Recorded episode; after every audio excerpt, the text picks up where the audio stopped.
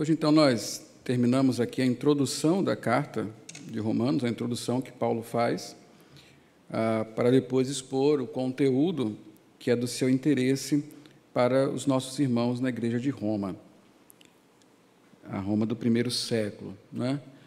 é interessante notar como a igreja ela, ela tem seu tempo histórico. Não é? Semana passada nós vimos o quanto a igreja de Roma foi elogiada por Paulo, e não foi uma rasgação de seda sem sentido, mas uma igreja que deixou um, um testemunho fiel por onde passou, apesar das perseguições, apesar de provas, apesar daqueles irmãos terem que sair das suas, das suas casas, da sua cidade, expulsos por Cláudio em um determinado momento da história, o imperador, é, antes desse tempo aqui, e nessa, nessa é, dispersão desses irmãos pelo Império Romano, o mundo da época, né? Paulo fala que chama o Império Romano todo o mundo, era o mundo da época, né? o maior império de então. E nessa dispersão, indo por várias cidades, várias regiões, esta igreja ela marca a, a sua, as pessoas dessa igreja marcam a, a sua passagem com o testemunho da fé. Tanto é que Paulo nunca tinha ido na igreja de Roma, nunca tinha ido visitar esses irmãos, mas ele diz que por onde ele passa, a fé dos romanos é anunciada. Eu falei, é interessante notarmos que esta mesma igreja, séculos depois, se corrompe de tal forma que se transforma na seita romana que nós temos hoje. É impressionante o quanto a palavra de Deus ela precisa ser, como os reformadores disseram, a igreja tem, tem, tem sempre que estar se reformando. O que significa que a igreja tem que estar o tempo todo se é, moldando a palavra, porque o natural de uma igreja é que ela se desvie. O mais fácil de uma igreja é que ela abandone o caminho do Senhor. É por isso que a igreja, nós todos, líderes, membros da igreja, nós precisamos sempre estar de olho na palavra, nos comparando a ela, nos regulando por ela. Porque se isso deixa de acontecer, mesmo uma igreja como a de Roma, de um testemunho tão é, efusivo, tão claro, como uma cidade sobre um monte, é, no primeiro século, pode se transformar numa seita, não muito tempo depois, no quarto século, e termos o que temos hoje. A Igreja Romana, Apostólica Romana, transformou numa seita. É? Mas esse não é o assunto, nosso assunto é o assunto da carta. Né? Aqui nos versículos 16 e 17, Paulo, então, termina sua introdução dizendo sobre o que ele quer falar qual é o tema da sua carta, o que, que ele vai tratar na carta aos Romanos.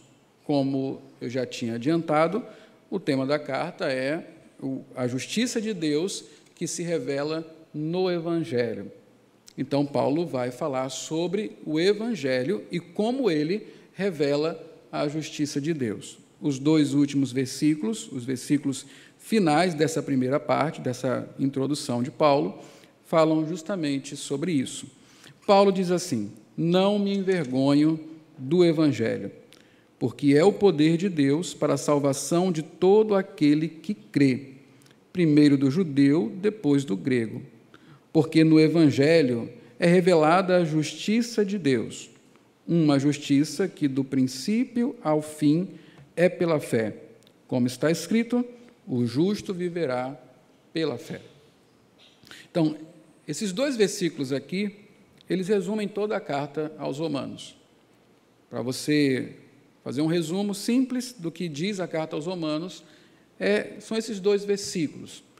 A partir desses dois versículos, então, a partir do verso 18, Paulo irá destrinchar, né, destrinchar toda essa, toda essa teologia que se, encontram nesse, que se encontra nesses dois versículos. Esse é o tema.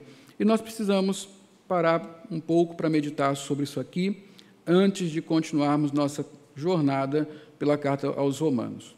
Paulo começa com a seguinte afirmação: Não me envergonho do Evangelho. E depois ele faz, ele aponta duas razões é, porque ele não se envergonha do Evangelho. A primeira razão, logo de imediato, porque é o poder de Deus para a salvação de todo aquele que crê. A segunda razão está no versículo 17, porque no Evangelho é revelada a justiça de Deus. São essas duas razões que fazem com que Paulo não se envergonhe do Evangelho. Então, eu quero começar com essa primeira afirmação de Paulo: não me envergonho do Evangelho. E aí, para você, para nós começarmos a pensar sobre isso, é importante lembrarmos do que Paulo já falou sobre o Evangelho. Nos versículos primeiros aqui da carta, de 1 a 4, eles mostram exatamente, Paulo explica para a gente o que é o Evangelho, eh, sobre quem é o Evangelho, o que o Evangelho faz na vida das pessoas, ainda que resumidamente. Então, nós vimos que o próprio testemunho pessoal de Paulo, ainda que ele não esteja dando um testemunho aqui, mas a forma como ele se descreve, ele mostra para a gente o poder desse evangelho. Paulo, chamado para ser apóstolo, separado para o evangelho de Deus. Nós olhamos para a vida de Paulo anteriormente, vimos que Paulo não tinha nada a ver com um apóstolo, ele era um, um separado da lei, estava perseguindo a igreja, matando cristãos, ou concordando com a morte deles. Mas agora Paulo, ele mesmo é um cristão, ele é um apóstolo aos gentios ou um enviado diretamente por Cristo para pregar o evangelho aos gentios e agora separado para o evangelho de Deus. A própria vida de Paulo mostra uh, o que esse evangelho, como esse evangelho é glorioso, é poderoso, como esse evangelho transforma vidas.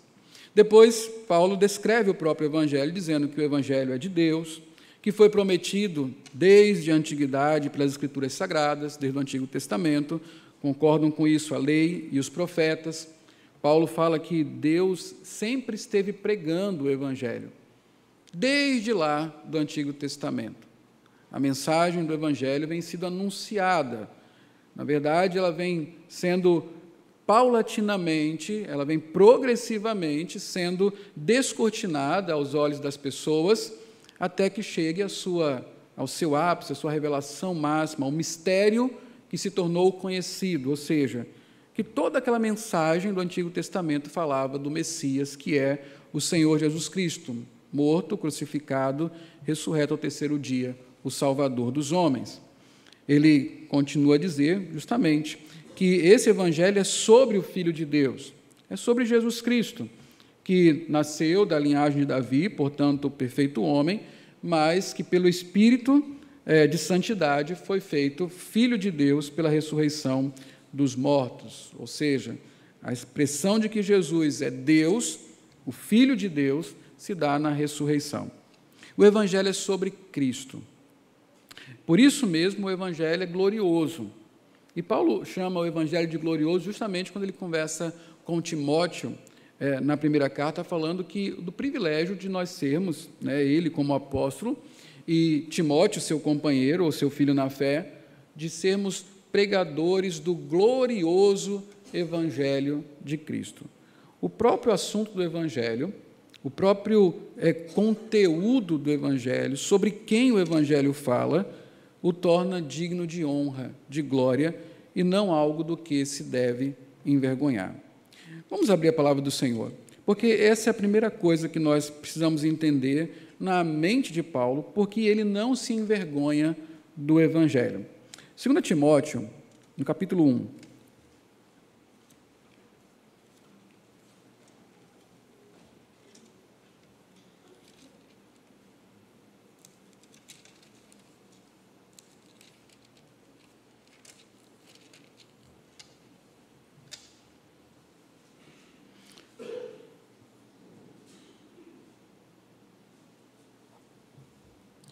Nós vamos começar do versículo 3 e iremos até o 12.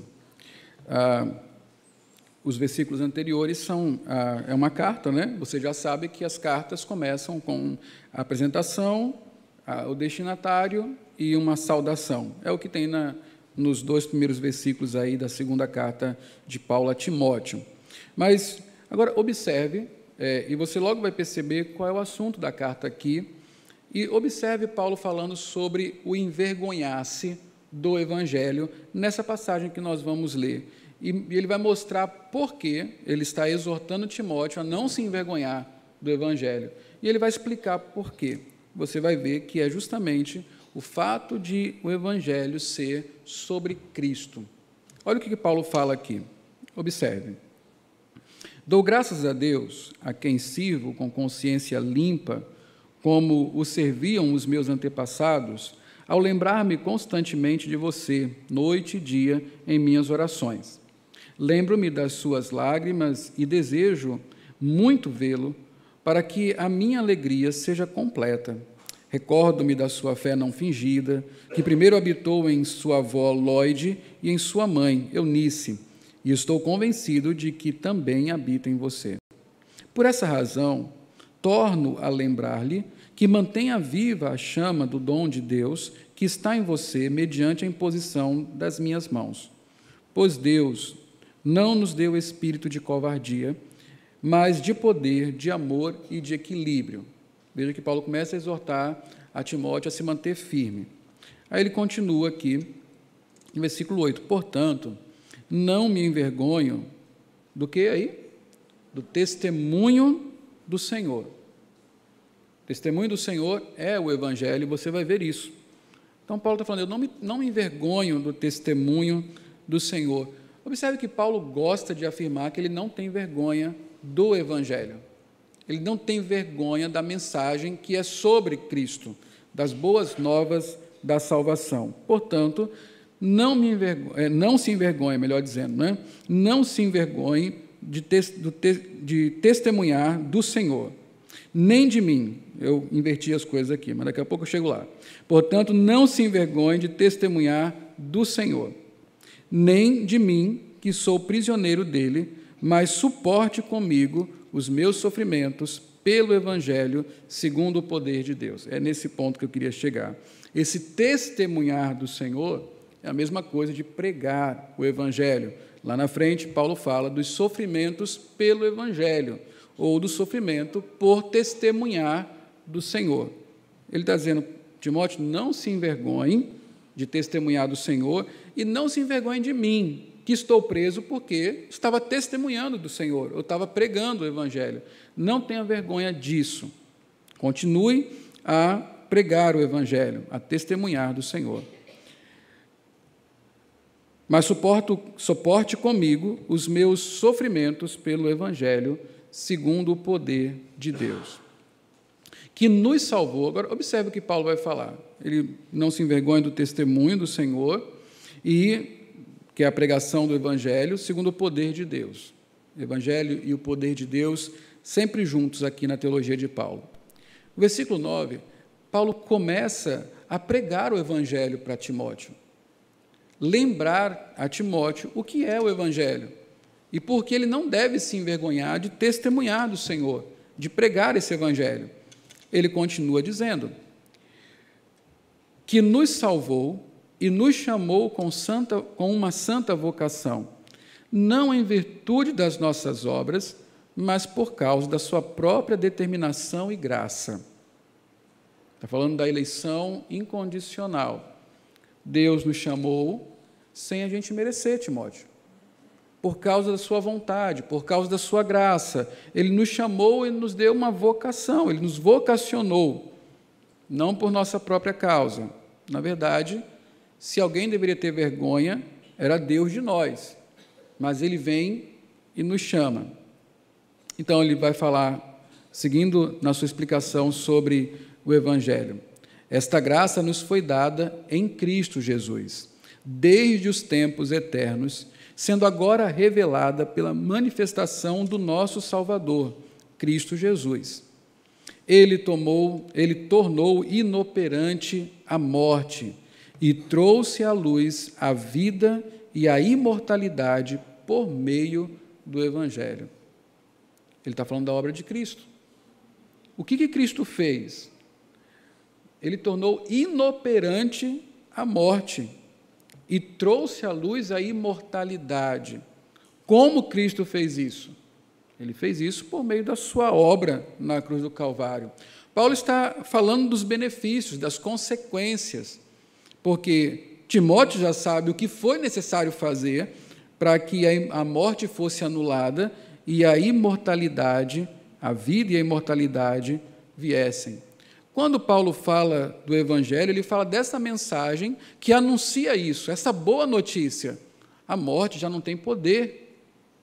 A imortalidade, a vida, ela está, ela pode ser dada, ela pode ser vivida eternamente, por causa de Cristo, que é a revelação desse plano de Deus. Então, por meio do Evangelho. Deste Evangelho, fui constituído pregador deste evangelho que fala sobre o Cristo que venceu a morte e trouxe a imortalidade. Deste evangelho fui constituído pregador, apóstolo e mestre. Por esta causa também sofro, mas não me envergonho, porque sei em quem tenho crido e estou bem certo de que ele é poderoso para guardar o que lhe confiei até aquele dia.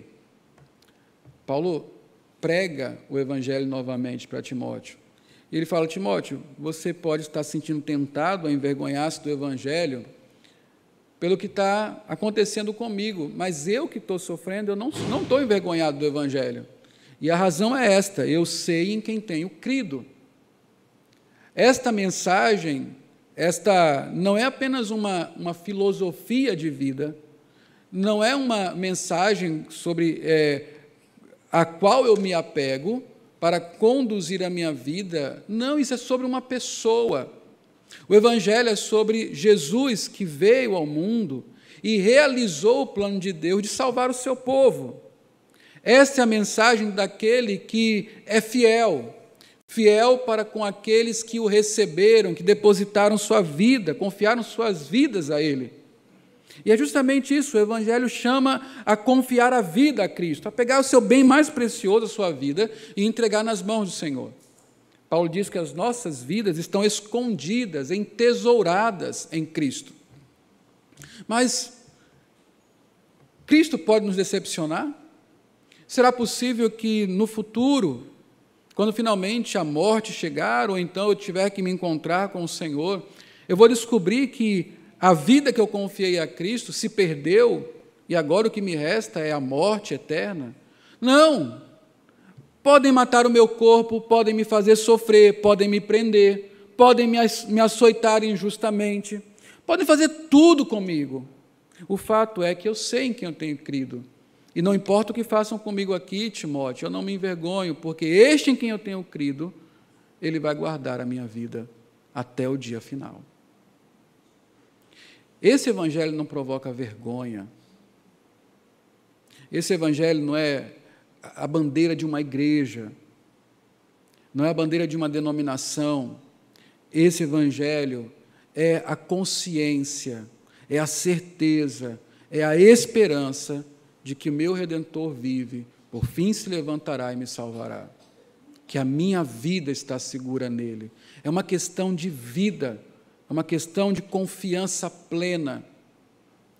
Alguns homens martirizados na, por conta do Evangelho diziam o seguinte: quando, eram, quando era pedido que eles é, negassem a Cristo para poderem continuar vivos, alguns deles diziam: na minha vida toda, Cristo nunca me decepcionou, eu também não decepcionarei agora.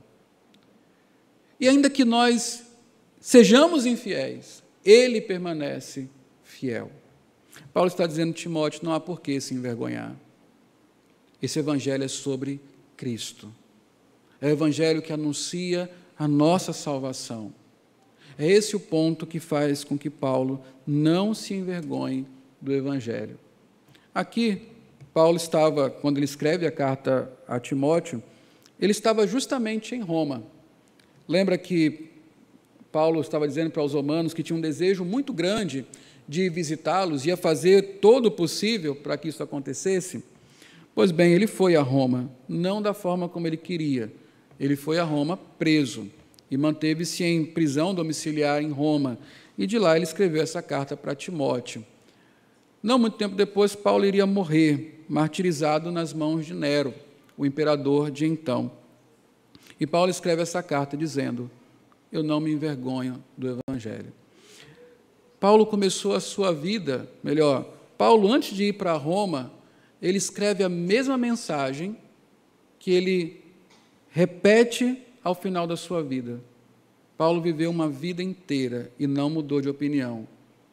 O Evangelho não é digno da minha vergonha, pelo contrário, é nele que eu me glorio, é nele que está a minha confiança. É interessante você olhar os tempos. Há muito tempo, né, 56 foi quando Paulo, 55, 56, foi quando Paulo é, escreveu a carta de Roma. Dez anos depois disso, ele foi martirizado. Não sei quanto tempo, dois, três anos antes, ele escreveu a carta a Timóteo. Nesses dez anos, Paulo viveu o Evangelho com todas as crises. A ida para Roma foi uma, uma cheio de acidentes, naufrágios, ele quase perdeu a vida. Muitas vezes Paulo foi, é, além do, de sofrer com as intempéries, foi injustiçado, preso, muitas vezes preso, muitas vezes açoitado, muitas vezes passou fome. Leia a carta de Filipenses, ele dá um testemunho sobre o que aconteceu com ele.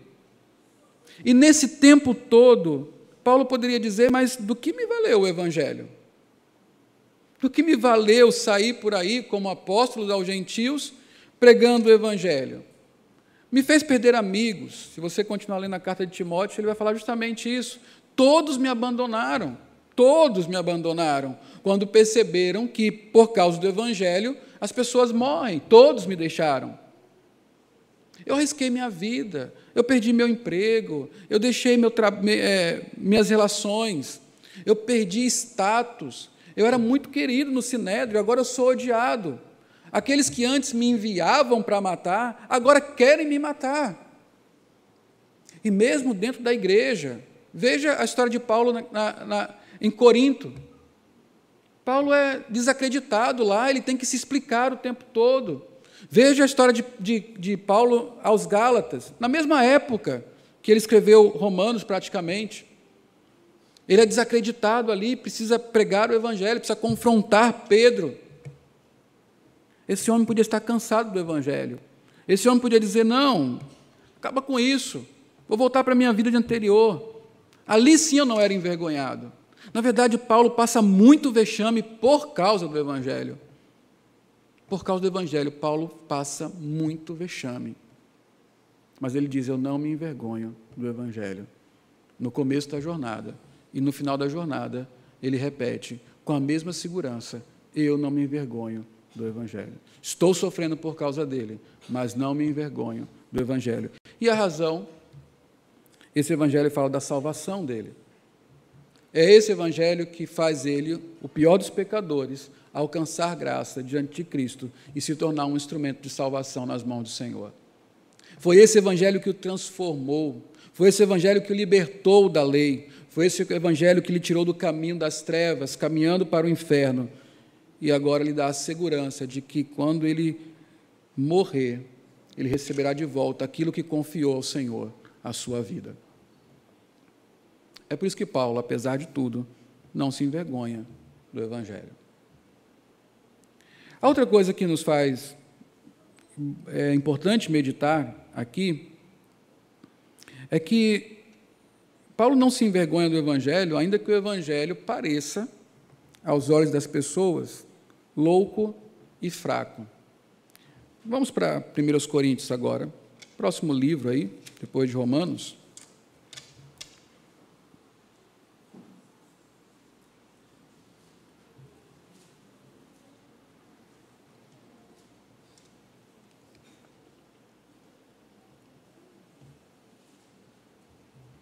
Ainda que o evangelho seja pareça ser louco e frágil, fraco, Paulo não se envergonha dele. 1 Coríntios, no capítulo 1, a partir do versículo 18.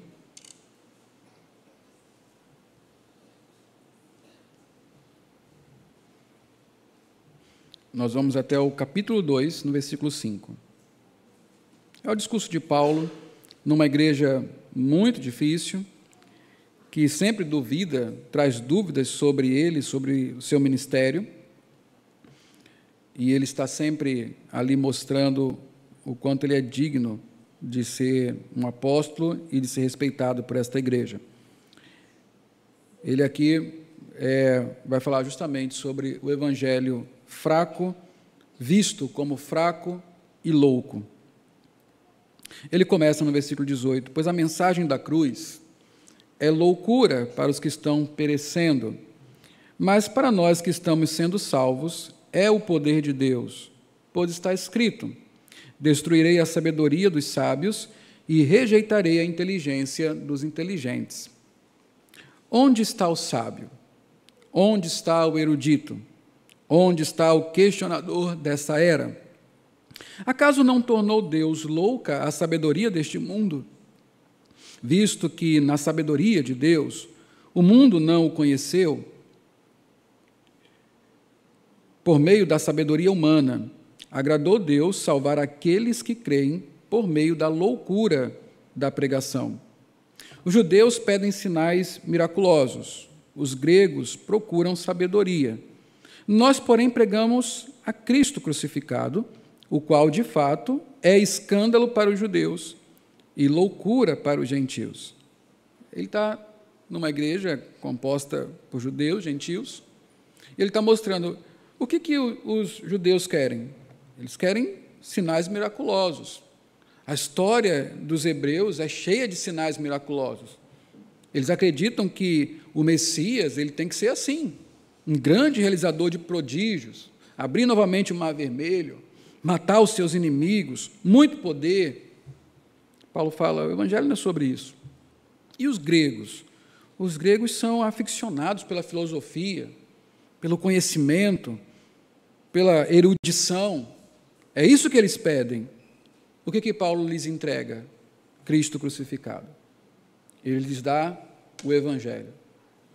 Não os grandes sinais e maravilhas, não a sabedoria, a filosofia que os gregos esperam. Nós pregamos, porém, pregamos a Cristo crucificado, o qual de fato é escândalo para os judeus, loucura para os gentios. E aqui, se nós é, olharmos para o contexto, esse escândalo aqui é vergonha. Vergonha para os judeus, loucura para os gentios. A, a pregação do Evangelho sobre Cristo crucificado não faz sentido nem para judeus, nem para gentios. Para todos eles, o evangelho é uma vergonha. Para uns, porque é louco, para outros, porque é fraco. Mas para os que foram chamados, tanto judeus como gregos, Cristo é o poder de Deus, a sabedoria de Deus e a sabedoria de Deus. Porque a loucura de Deus é mais sábia que a sabedoria humana, e a fraqueza de Deus é mais forte do que a força do homem. Irmãos, pensem no que vocês eram quando foram chamados. Poucos eram sábios, segundo os padrões humanos, poucos eram poderosos, poucos eram de nobre nascimento. Mas Deus escolheu o que era para o mundo, o que para o mundo é loucura, para envergonhar os sábios, e escolheu o que para o mundo é fraqueza, para envergonhar o que é forte. E ele e ele escolheu o que é para o mundo, o que para o mundo é insignificante, desprezado e o que nada é, para reduzir a nada o que é, a fim de que ninguém se vanglorie diante dele. É, porém, por iniciativa dele que vocês estão em Cristo Jesus, o qual se tornou sabedoria de Deus para nós, isto é, justiça, santidade e redenção. Para que, como está escrito, quem se gloriar, glorie-se no Senhor. Por que, que Paulo, ah, não atendendo a pedidos, seguiu com Cristo crucificado, com o Evangelho? Porque é justamente isso. Porque é sobre ele o Evangelho e a glória é dele. O Evangelho é glorioso por causa de Cristo, não há por que se envergonhar do Evangelho. Mas ele termina a, a sua explanação dizendo: Eu mesmo, irmãos, quando estive entre vocês, não fui com discurso eloquente, nem com muita sabedoria para lhes proclamar o mistério de Deus, pois decidi nada saber entre vocês, a não ser Jesus Cristo e este crucificado. E foi com fraqueza, temor e com muito temor que estive entre vocês. Minha mensagem e minha pregação não consistiram em palavras persuasivas de sabedoria, mas consistiram em demonstração de poder do Espírito, para que a fé que vocês têm não se baseasse na sabedoria humana, mas no poder de Deus. Paulo está numa realidade onde o Evangelho é considerado uma loucura e uma fraqueza. Algo que não deveria entrar na conversa. Uma igreja tão importante como a de Corinto, certamente com pessoas eruditas, religiosos de alto, de teólogos de alto gabarito. Paulo podia entrar ali por ter condição disso. Certamente Paulo era muito mais capaz em filosofia e na lei do Senhor do que qualquer um que se apresentasse na igreja de Corinto. Ele podia chegar ali e fazer o seu discurso erudito, cheio de filosofia, com citações extraordinárias. Ele vem e vai e usa a simplicidade do evangelho. Eu falei de Cristo crucificado. Isto é suficiente. Isto basta. Para o propósito de salvar, para o propósito de, como ele diz no final, ter sabedoria, justiça e santidade, basta o Evangelho. Sabedoria, justiça e santidade é Cristo para nós. É isso que basta. O Evangelho não é vergonhoso, não traz vergonha, ainda que no mundo, não apenas no mundo de Paulo, mas no nosso mundo também, ele pareça louco e fraco. Mas Paulo, nós podemos aprender outra coisa com, não mais com Paulo, mas agora observando a Bíblia como um todo. É bom nós sabermos que Deus não se envergonha de nós. Deus não se envergonha dos seus filhos. E talvez esse seja outro motivo que leve Paulo a não se envergonhar do Evangelho. O fato de que o próprio Deus que poderia se envergonhar de nós, ficar constrangidos de nós ser constrangido de nós sermos o seu povo, mas ele não faz isso. Na verdade, ele nos ama e declara ser o nosso Deus e que nós somos o seu povo. Vamos mais uma vez abrir, uh, vamos abrir a palavra de Deus agora em Hebreus. Carta aos Hebreus,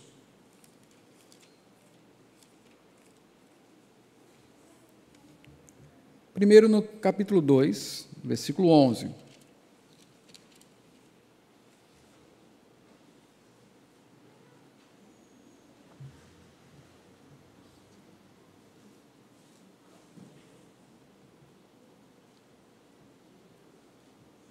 Esse é um texto que nós temos trabalhado na terça-feira, nas últimas terças-feiras, para mostrar a nossa identificação com Cristo. Ele é nosso irmão, porque assim como nós, ele também sofreu, ou assim como ele, nós também sofremos. E nisto há uma identificação entre nós e o nosso Salvador. Foi assim que ele foi aperfeiçoado pelo sofrimento.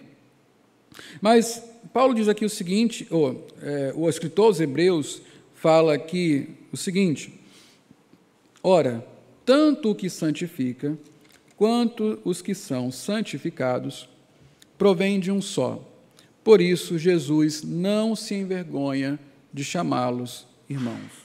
Isso aqui é muito importante para nós. Jesus nos tem como irmãos, ele, na verdade, é o irmão mais velho, o primogênito, a primícia de todos nós.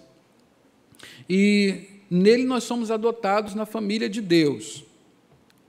Jesus não se envergonha de nos chamar irmãos. É importante sabermos que Jesus não tem vergonha de nós. Ele não esconde a sua família. Certamente, provavelmente, melhor dizendo, há algum parente que você gostaria que não fosse parente seu.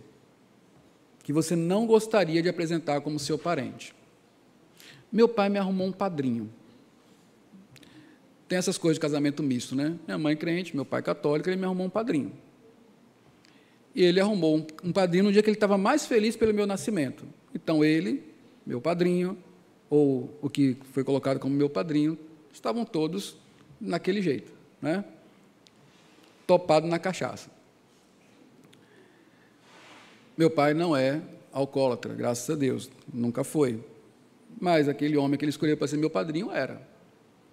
Ele se esquecia de mim a vida toda, mas no dia que ele bebia, ele cismava que tinha que ser o meu padrinho. Então ele batia lá na porta. Ele dizia que quando meus pais morressem, eu ia ficar com ele, e assim por diante. Quando eu estava na rua, andando para o colégio ou no ponto de ônibus, esperando o ônibus para ir para a igreja, nos momentos mais constrangedores, então ele aparecia para dizer que era o meu padrinho. É? Muitas vezes no pior estado que um ser humano pode ter. É o tipo de parente, não sei se padrinho é parente, né? não é? Mas é o tipo de relacionamento que você não quer publicar. Não é? Você não quer contar para as pessoas. Geralmente nós temos pessoas assim na família, não é? Pessoas que a gente não escolhe, né? É parente, mas que, se puder evitar estar junto, se puder desassociar-se, seria bom. A gente não diz nem o sobrenome, que é para não dizer, ah, então você é parente de fulano. Não, é por coincidência só e tal. Imagine que nós somos esse tipo de parente para a família de Deus. Não é? Na família de Deus, onde impera a santidade, imagine nós lá. Segundo a parábola lá do rei que fez o casamento do filho, nós fomos catados nas, nas valetas, na sarjeta. Muitos de nós foram obrigados mesmo a entrar, não tínhamos as roupas apropriadas. Mas Jesus não se envergonha de nos chamar irmãos. É assim que ele nos apresenta. É assim que ele nos considera. É assim que ele nos trata. É assim que ele nos serve. Jesus não se envergonha de nós. Vamos a outro texto. Hebreus, no capítulo 11 agora, verso 16.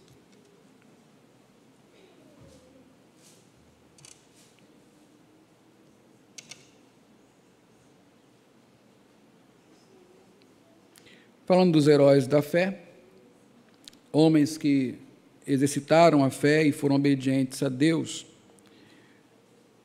o apóstolo diz: em vez disso, esperavam eles uma pátria melhor, isto é, a pátria celestial. Por essa razão, Deus não se envergonha de ser chamado o Deus deles e lhes preparou uma cidade. Lembra da, do pacto de Adão, de Deus com Abraão? Deus fala assim: Eu serei o Deus de vocês e vocês serão o meu povo. A gente às vezes não para para pensar nisso, mas Deus está dizendo: todo povo tem um Deus. Todo povo tem um Deus. Os cananitas têm Baal, os babilônios têm Murdoch e assim por diante. Eu vou ser o Deus de vocês. E ele lembra assim: olha, em outra ocasião, eu escolhi vocês para serem o meu povo e eu ser o Deus de vocês, não é porque vocês eram o melhor povo, não eram. Nem porque era o povo mais forte, como escolhendo um time para ganhar batalhas. Não, se eu fosse depender de vocês para ganhar batalhas, eu não ia ganhar nenhuma. Os outros deuses iam sempre vencer. Eu escolhi um povo fraco, um povo pequeno e um povo ruim. Foi isso que eu escolhi.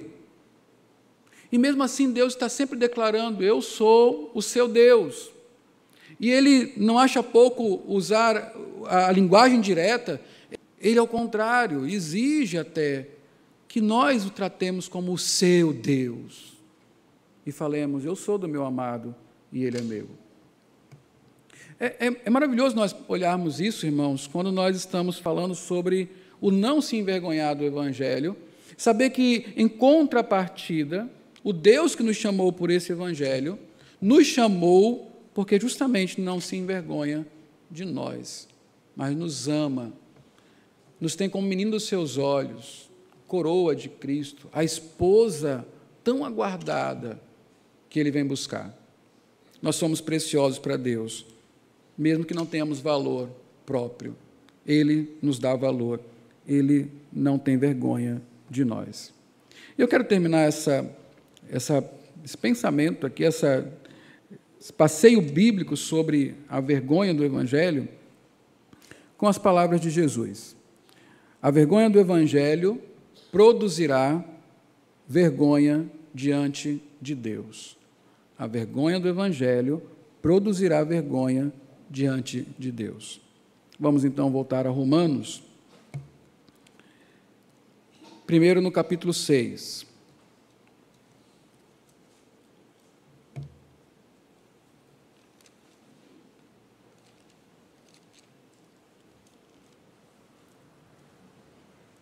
Romanos no capítulo 6, versículo 21.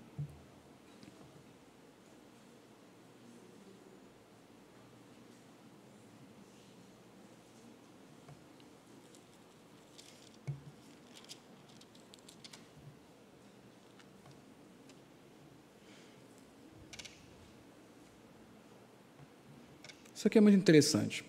Paulo fala assim: Que fruto colheram falando com os crentes, né, perguntando a eles sobre a vida pregressa, ele pergunta: Que fruto colheram então das coisas das quais agora vocês se envergonham?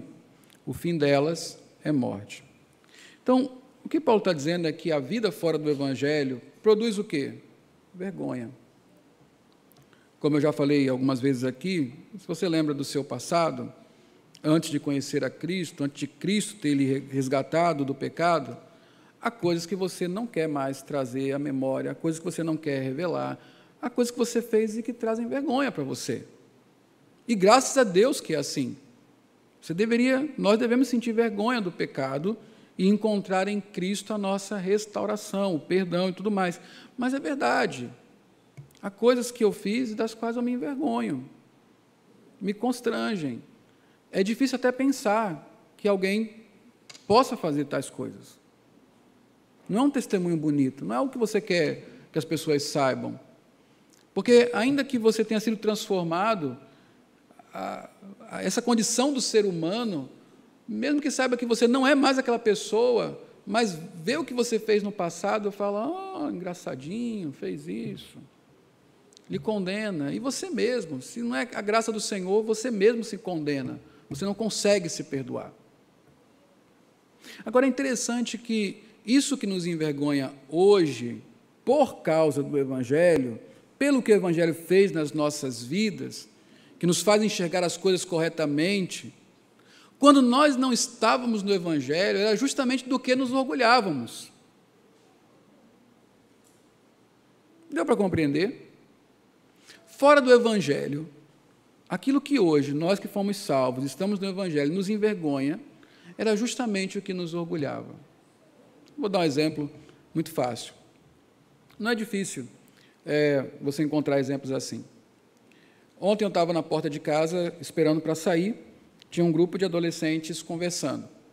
Eles estavam conversando sobre bebida, sobre vida sexual, sobre ficar, e eles estavam se gloriando estavam felizes e um contava para o outro, contando vantagem sobre as meninas com as quais ficaram, o tanto que beberam em determinada noite, as festas que iam e como isso era glória. Quando um contava um tanto assim e se gloriava nisso, o outro vinha e contava dois tantos e aquele era o, o cara. Ele estava se gloriando nisso, nos seus pecados, na sua própria desgraça, na sua própria condenação porque isso é, gera morte. Uma das coisas que provocou a ira de Deus a respeito de Sodoma e Gomorra não foi apenas o fato deles pecarem, aquele povo pecar tão desgraçadamente, mas é porque, além de pecar daquela forma, eles faziam propaganda do pecado, eles se gloriavam no pecado que cometiam. Assim também éramos nós. Hoje, o que nos envergonha por causa do Evangelho é justamente no que nós nos gloriávamos sem o Evangelho. Sem o Evangelho. As vantagens que nós contávamos, as coisas erradas que fizemos, era tudo glória para nós, sem o Evangelho. Mas no Evangelho se torna vergonha.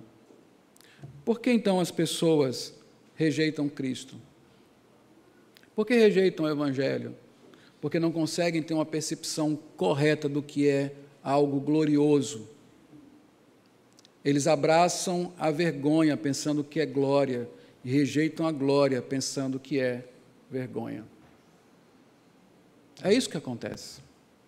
É por isso que naquela época nós fazíamos todas aquelas coisas, das quais nos envergonhamos hoje, porque aquilo para nós era glória. Nós nos envergonhávamos do Evangelho. Para nós, vergonha era ser crente, andar com Bíblia na mão, seguir a lei dos crentes. Isso é vergonhoso. Mas viver segundo o mundo, não, é isso que é a glória. É por isso que muita gente sofre hoje vergonha, porque se envergonhou do evangelho que lhe foi oferecido. Está envergonhado hoje. Mas, infelizmente, a vergonha não é só para agora. Há uma vergonha que se manifestará ainda, que todos aqueles que se envergonham do Evangelho passarão no final. E aí nós vamos para o ensino de Cristo, o último texto que nós vamos ler em Lucas, no capítulo 9, verso 26.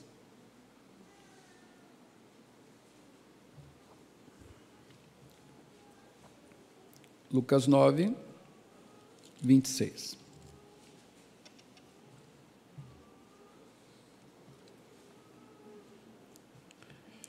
Jesus chama os seus discípulos e lhes dá a seguinte instrução: Se alguém se envergonhar de mim e das minhas palavras, o filho do homem se envergonhará, envergonhará dele quando vier em sua glória e na glória do Pai e dos seus santos anjos. Quem se envergonha do Evangelho experimentará a vergonha do filho a seu respeito. É o que ele está dizendo aqui. Certamente, Paulo conhece o ensinamento de Cristo e sabe que, apesar dos vexames por causa do Evangelho, o Evangelho não, não provoca vergonha. Pelo contrário, ele é o Evangelho glorioso, garantia para agora e garantia para a eternidade. Pense que o Evangelho negado hoje, por causa da vergonha, é justamente o que provocará a sua vergonha diante do Filho de Deus. Porque esse Evangelho diz que no final desta era todos comparecerão no juízo do Senhor. E nesse dia, feliz aquele que conhece o Filho, porque será conhecido por ele. Você precisa, você precisa do relacionamento certo para escapar da ira de Deus. O relacionamento certo é Cristo.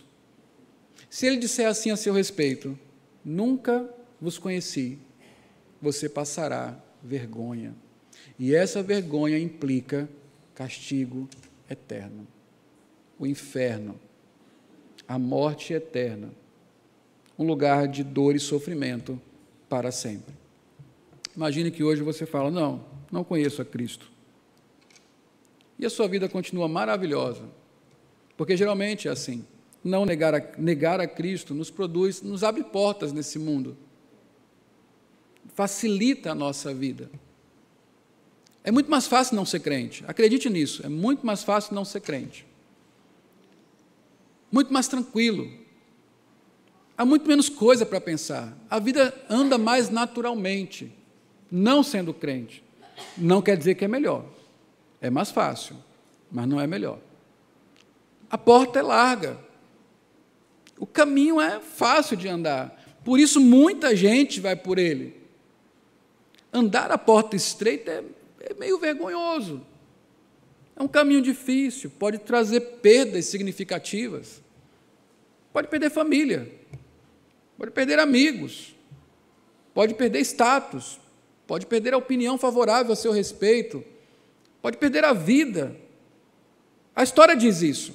Cristo diz isso.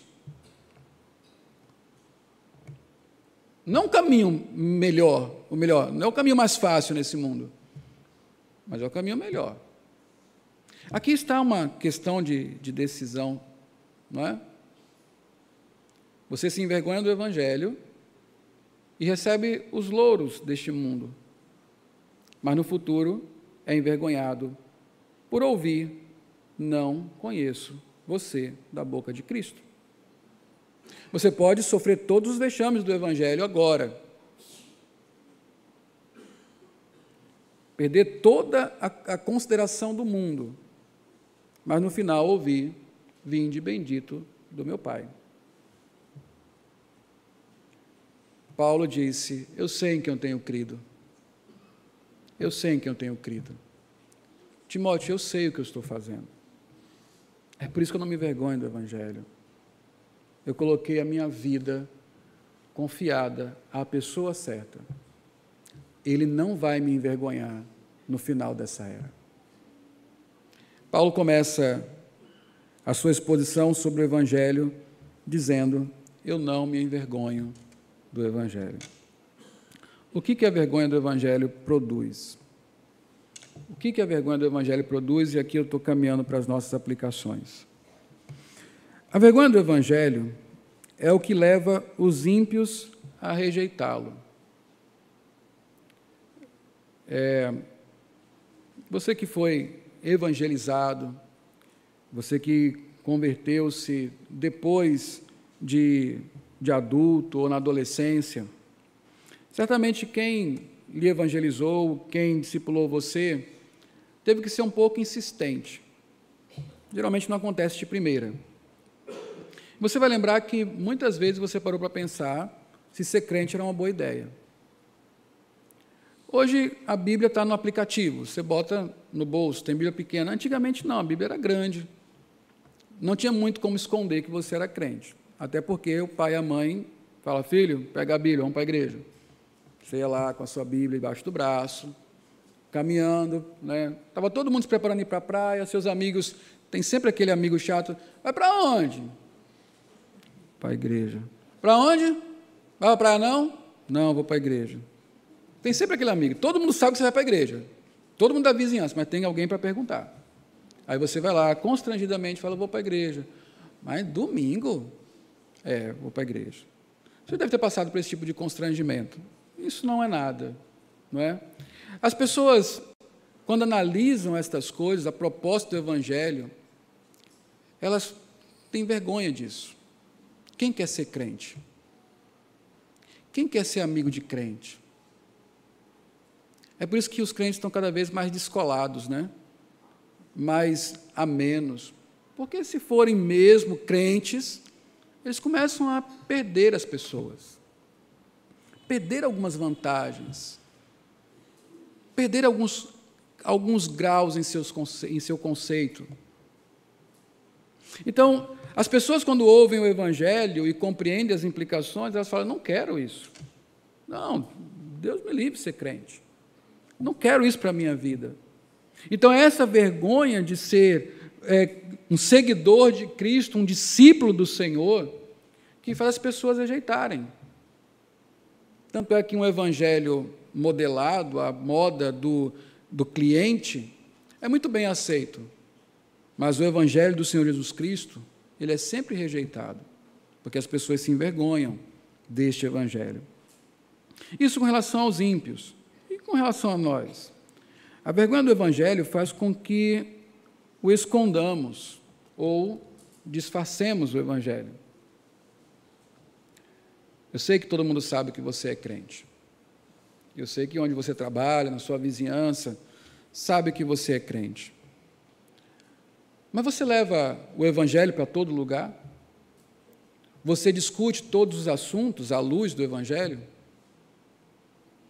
Você dá opiniões evangélicas sobre a coisa, sobre as coisas? Digamos que uma amiga sua lhe pergunte, um amigo seu lhe pergunte, o que fazer com um filho que resolveu, ou uma filha que resolveu, viver maritalmente com um namorado quer usar a sua casa, a casa do amigo, para isso, e ele pede uma opinião. Que tal você falar assim: olha, segundo o que a Bíblia diz, o que eu creio na palavra do Senhor, aquilo que é mandamento de Deus, está errado. Geralmente nós fazemos assim: veja bem, eu não faria isso. Eu acho que é muito cedo para ela estar vivendo uma vida assim. Na minha casa, não. Mas por que não? Moralismo não é evangelho. Nós somos moralistas, mas dificilmente nós dizemos que a razão da moral que nós temos é o fato de nós estarmos balizados na lei do Senhor. Está errado, porque Deus diz que está errado. Nas discussões sobre política, sobre problemas sociais, sobre saúde até, há uma perspectiva evangélica sobre isso? Ou o evangelho fica recolhido às questões religiosas, subjetivas, individuais, não dizem respeito ao resto, só àquilo que deve ser escondido em meu coração, a minha fé? Será que eu caminho socialmente com o Evangelho? Politicamente com o Evangelho? Será que eu levo à praça pública? Será que no exercício da minha profissão eu sou evangélico de fato? Ou eu faço como todos os outros? Viver o Evangelho na igreja, professar uma fé subjetiva apenas, não é o Evangelho de Cristo. O Evangelho de Cristo é uma proclamação o tempo todo. Imagine Paulo no centro é, da filosofia grega, Atenas, no Areópago, falando para as pessoas que o chamaram para estar ali porque ele estava falando coisas que estavam pervertendo o mundo, colocando o mundo de cabeça para baixo. Paulo vai e fala sobre Cristo, fala sobre Deus, sobre a sua perspectiva de mundo a partir da doutrina de Deus. É por isso que Paulo conscientemente diz que as pessoas acham uma loucura o Evangelho. Ainda que não seja loucura, na filosofia grega você tem um monte de Deus. Mas o Evangelho é loucura. Então, essa vergonha que nós temos do Evangelho não é de dizermos que somos crentes. Não é isso. Esse tempo já passou. As pessoas nos aceitam pelo título de crente, de gospel. Todo mundo hoje é crente, afinal. Todo mundo é gospel.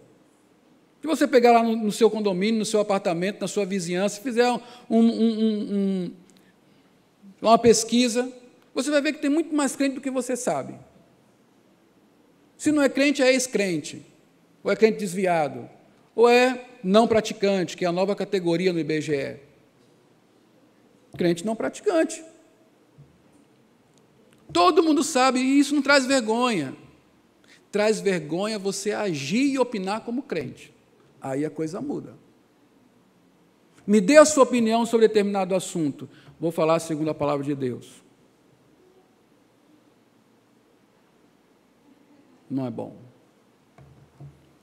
Esta vergonha do Evangelho, sublimada aí no politicamente correto, no não querer ofender, na tolerância, é justamente o que nos faz esconder o Evangelho e disfarçarmos o Evangelho. Você observa isso na televisão constantemente. Programa Encontro de Fátima Bernardes. Tem o macumbeiro, tem o homossexual, tem o sexólogo, tem o psicólogo, tem o psiquiatra, tem a atriz, tem o cantor e tem o pastor. Todo mundo abre a boca e fala o que quiser expressa suas opiniões de acordo com as suas crenças, com a, a, e não tem problema. Quando o pastor vai falar, ele começa, bem, veja bem, é, como fulano falou, como ciclano falou, assim, mais ou menos e tal, nunca fala nada. Não consegue simplesmente dizer no que crê, não consegue dar uma opinião segundo a palavra de Deus. E nós também fazemos isso muitas vezes nós não conseguimos dizer que aquilo que cremos, a forma como opinamos, o porquê trabalharmos de tal e tal forma, se deve ao fato de sermos crentes, de crermos na palavra do Senhor de que Cristo morreu por nós. Escondemos ou disfarçamos o Evangelho. A vergonha do Evangelho leva crentes à apostasia. E só crentes podem apostatar da fé. Uma condição para a apostasia é ser crente. Então, a vergonha do Evangelho leva crentes à apostasia. É aquele momento em que o crente, em sua crise, está pensando em voltar para o mundo ou continuar a seguir a Cristo. É aquele momento que o crente recebe o ultimato: ou eu ou o Evangelho, ou eu ou Cristo.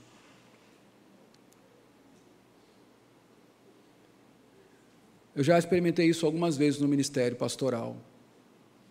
Logo no começo do ministério, tive que excomungar duas mulheres, porque continuar com o Evangelho seria perder o amor da vida. O amor da vida se envergonhava do Evangelho e ela se envergonhava junto com ele e não queria continuar. Muita exortação, muito conselho e a palavra final: não. O Evangelho não serve mais para mim. Tivemos que excomungar a, a, as duas pessoas. Recentemente, estou lidando com isso. A apostasia, porque o Evangelho é vergonhoso. Acontece muito nos relacionamentos. Para ficar comigo, não dá para trazer o Evangelho. As pessoas vão e abrem mão do Evangelho. Irmãos, não se pode esconder que o Evangelho traz vexame. O Evangelho é loucura para o mundo. O Evangelho é fraqueza para o mundo. O Evangelho não é agradável. Não é. Não se pode dizer que é.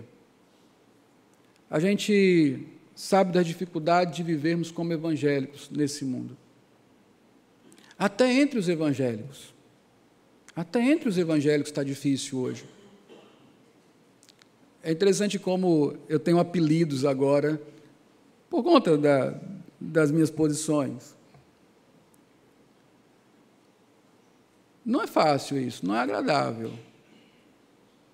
Mas eu preciso crer que o Evangelho, ele não traz vergonha para a minha vida, porque ele é sobre Cristo. Cristo é o glorioso, Cristo é o Rei dos Reis e Senhor dos Senhores. Essa é a mensagem de Cristo, sobre Cristo, para a salvação do que crê. Sabe, irmãos, nós vamos ver daqui para frente. Paulo já explica aqui, de alguma forma, o Evangelho é o poder de Deus, o Evangelho é a justiça de Deus. Eu vou falar disso a partir da semana que vem. Mas nós já vemos que o mundo precisa do Evangelho. Só o Evangelho pode mudar o mundo.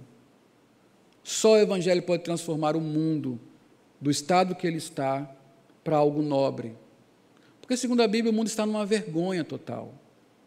Seus pecados são vergonhosos. O estado em que ele está é de vergonha e vexame. Só o Evangelho pode elevar os homens.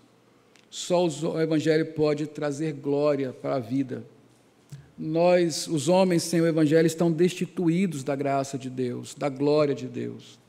No Evangelho, pelo Evangelho, eles começam a fazer parte da natureza divina.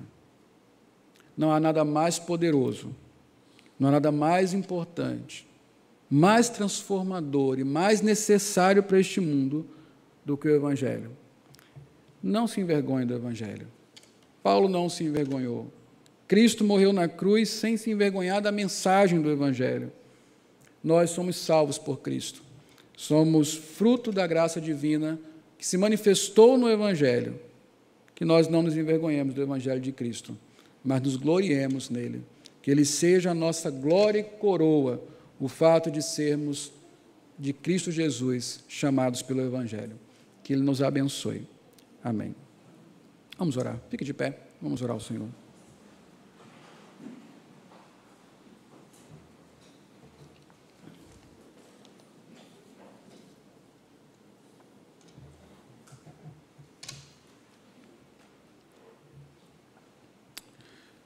Ao nosso Deus e Pai, obrigado pelo teu evangelho, pelo qual fomos chamados à comunhão com teu filho Jesus Cristo. Senhor nosso Deus, nós somos sempre tentados pelos nossos próprios corações e por este mundo a escondermos, ó Pai, o evangelho de Cristo Jesus. Nós muitas vezes nos envergonhamos por conta das consequências que o evangelho traz para as nossas vidas. É certo que ao vivermos o evangelho e ao proclamarmos o evangelho, muitas vezes nós somos ridicularizados, somos abandonados, sofremos perdas, ó Deus, descrédito, a opinião a nosso respeito é rebaixada. Ó Deus, nos ajude nisso. Nos ajude a compreender que é assim que o mundo vê as coisas do Senhor. Que é natural que seja assim. Que para aqueles que não forem iluminados pelo Teu Espírito Santo, tudo isso é uma loucura, é uma perdição, é perda de tempo, é falta de inteligência. Ó Deus, que nós não nos preocupemos com a opinião dos homens, que nós não nos preocupemos com aquilo que será demandado de nós por estarmos seguindo a Cristo e proclamando o seu nome. Que não tenhamos medo, ó Pai, de perder amigos, relacionamentos, até aquelas pessoas que nós amamos que não tenhamos medo de sermos identificados como seguidores de Cristo, discípulos do Senhor, que não escondamos o teu evangelho, que não o disfarcemos para parecer melhor ao mundo enquanto ele se torna infiel, segundo a tua palavra. Mas, ó Deus, que com a coragem que teu Espírito Santo nos dá, como Paulo disse a Timóteo, recebemos do Senhor não um espírito de covardia, mas um espírito de coragem, de determinação a Deus. O Evangelho é o teu poder, que é colocado à disposição daquele que vive pelo Evangelho. Não, ele não é fraco, ele não é louco. Ele é o teu poder, ele é a tua sabedoria, ele é a tua justiça. Ó Deus, por ele nós somos salvos e por ele as nossas vidas estão guardadas. Que nós nos lembremos disso, ó Deus, de saber em quem temos crido que não nos envergonhará no final. Pelo contrário, a vida que lhe, confiamos, que lhe confiamos receberemos de volta das Suas mãos, quando Ele nos chamar para entrar no gozo do Senhor. Pai querido, nos dá esta alegria, disposição, prontidão para pregar o Evangelho do Senhor Jesus Cristo e vivê-lo com toda intensidade neste mundo. Em nome de Jesus nós oramos. Amém.